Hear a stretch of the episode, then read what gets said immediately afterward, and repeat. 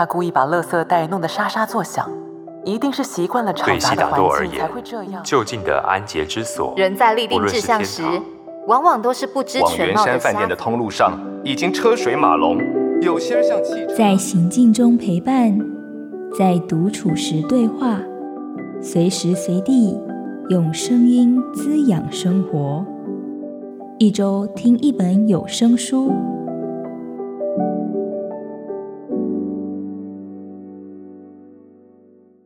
欢迎收听由静好听制作的一周听一本有声书，我是静好听产品企划云野。今天要跟大家分享的有声书是《蒙妮卡日记》。《蒙妮卡日记》这本书呢，是小说家平路从40年创作生涯当中精挑细选出来的15篇短篇小说选集。在正式开录之前，静好听的有声书团队为了如何录制这本内容丰富、情节多变的文本，开了好几次会议。虽然我们也曾经制作过海明威、太宰治的短篇小说集，但面对不同题材与特性的作品，我们还是抱持着审慎的态度来处理，因为会担心一有疏忽就让这些精巧而且精彩的故事失去了味道。最后，团队拍板决定由3位主播上阵，并且邀请到核心人物，也就是作者平路，来分享序言以及每篇小说的心情手记。制作有声书的必备功课之一是了解作者与创作背后的心境，因此我在准备期间重听了平路的有声书《袒露的心》，也到图书馆翻阅他的其他作品。之后我把作者的生命经过以及小说背后的意涵分享给主播们，希望有了这层基础，会让主播的声音诠释更贴近作品。正式录音的时刻也是验收的时候，参与录音的3位主播各自为每篇小说提供不同的声音设计。张怡庆在《凯莉与我》当中，以淡然的口吻诠释夫妻貌合神离、打算寻死的贵妇陈泰。而在《蒙妮卡日记》当中，他则给予了虚拟出一条生命，同时也闹出人命的单身女性心如一点神经质的声音。在以复制人和机器人为主题的《猜猜他想换些什么》和《人工智慧记事》里，怡庆运用语速的配置与口气的转换，营造出科技角色的思考回路。而在这本书最长篇的《百灵间》里，宋美龄坚毅不拔，见识过大风大浪的一代奇女子形象，也有相对应的气场。当然，平路从多个角度剖析晚年宋美龄的回忆与心境，也是这篇小说让人觉得具备了历史再现性与说服力的原因。主播杨雅纯的声音则是呈现出另一番味道，例如她在小与大中灵活地转换母亲、孩子和小王子3个角色的声音，而在刻画男女之间爱情与性、婚姻与不伦的维语魂魄当中，那位家中天花板漏水的女主角的内心戏，也是让人一听就停不下来。这本书唯一的男生主播是诠释小说经验很老道的吴一伦。当我读到了血色相关这篇小说的情节时，脑中自动冒出了一伦的声音。很幸运的，我们也敲到了他的档期。就这样，那个会把妈拉个巴子当口头禅，独自照顾失智老妻的前情报员有了代言人。接着在《玉米田之死》和《台湾奇迹》里面的驻美记者，也在一轮的诠释中，让我们一点一滴看清楚主人翁心之所向的地方。《蒙妮卡日记》有声书的序言，还有每篇小说后面的手记，都是由平路亲自录音的哦。平路的声音迷人，谈起作品非常的生动热情。如果大家听了还意犹未尽，想多知道平路对于创作小说的想法，也可以收听作家说的节目哦。最后，如果对作者和主播们的表现很有感觉，也欢迎到静好听官网蒙妮卡日记的页面上打赏或是留言哦。希望这本书可以带给大家多重又有趣的聆听体验。接下来我们就来听听蒙妮卡日记里的精彩段落。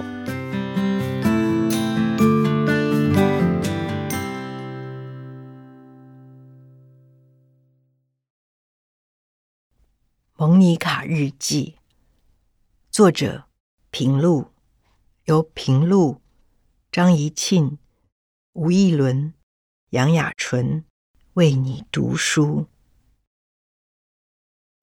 百灵间之一。100岁生日前几天，玳瑁壳的眼镜后面，老妇人做过手术的眼睛流光闪烁。他握着一支精直的自来水笔，知道这冗长的角力已经结束。他战胜了时间，诚然是意志力的结果。青春永驻的秘诀，却在于他努力记得过去所有的事。点点滴滴，他都写在信上。虽然下笔越来越慢，他的笔迹如同多年前一样清秀。今天午后的第一封信，写给育幼院第一届毕业同学，想到他们曾经年幼失护，他的心里自然浮起一阵暖意。这也是他跟现实世界最真切的联系。老妇人写得轻松自如，午睡醒来就已经在脑海里打好底稿。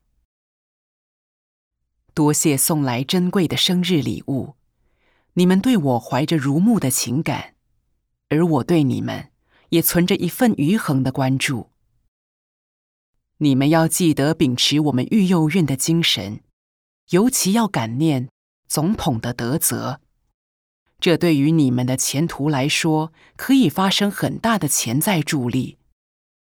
而我对于这一点更希望你们能够笃行实践，奋发向上，使这一股助力不断滋长，去创造光明而远大的前途。他看了一遍，决定在总统2字上面空格里加上一个小小的先字，成为先总统。他自己再读一遍，非常满意。念在嘴里的时候，觉得似曾相识，是不是写过同样的信？这一生中，少说也写了上千封信，当然有重复的可能。只怪太多的信要他动笔，多少不可能的事，因为他写的信而奇迹一般的发生。一直到后来，他不讳言有些事情让他十分寒心，十分失望。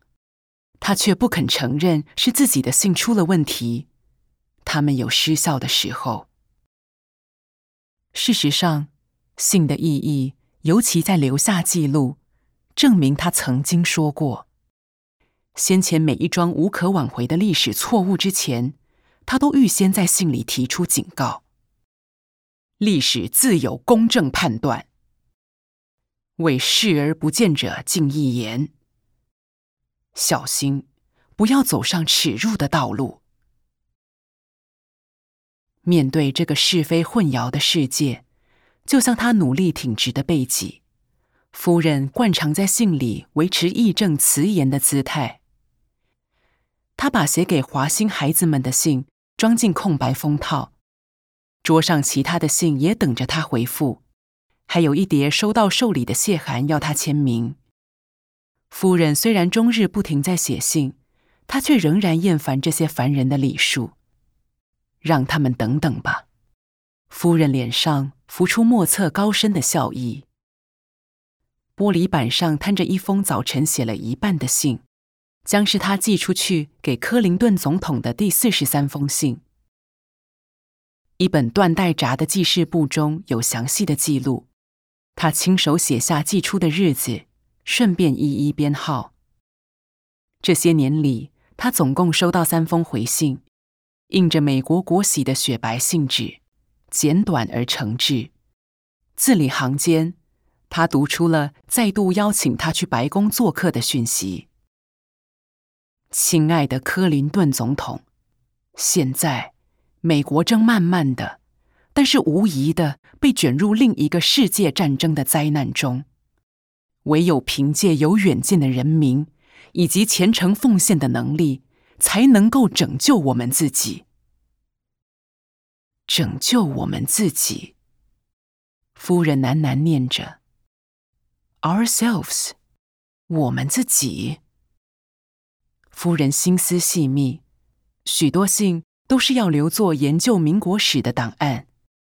他担心落人口实引起不必要的麻烦，于是把我们自己划掉，改成你们自己。唯有凭借有远见的人民以及虔诚奉献的能力，才能够拯救你们自己。夫人却立即发现语气太弱，多年来在政治核心里打转，夫人自有她的政治智慧。他对遣词用字尤其敏感，那时候报纸上刚才出现“老贼”2个字，他与外甥令侃讨论了一阵，就想出了“老干新枝”的绝妙好词来回应。譬如大树虽新叶丛生，而卓然置基于地者，则赖老根老干。但夫人无论如何还是率性的人。活了1个世纪的女人，不必有太多顾忌。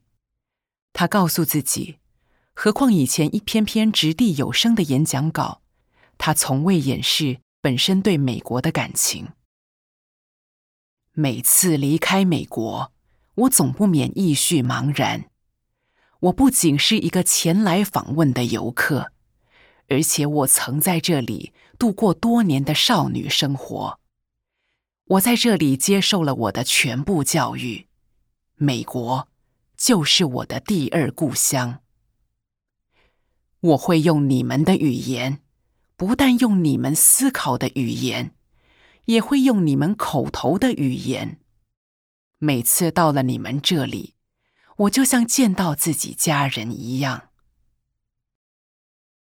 他屡屡这样讲过，只要讲起英文，夫人就毫无困难地回到少女时代的正直、烂漫。写信的时候尤其真诚可信。她沉吟了半晌，决定听从发自内心深处的声音。唯有凭借有远见的人民以及虔诚贡献的能力，才能够拯救我们自己。想听爱听，就在静好听。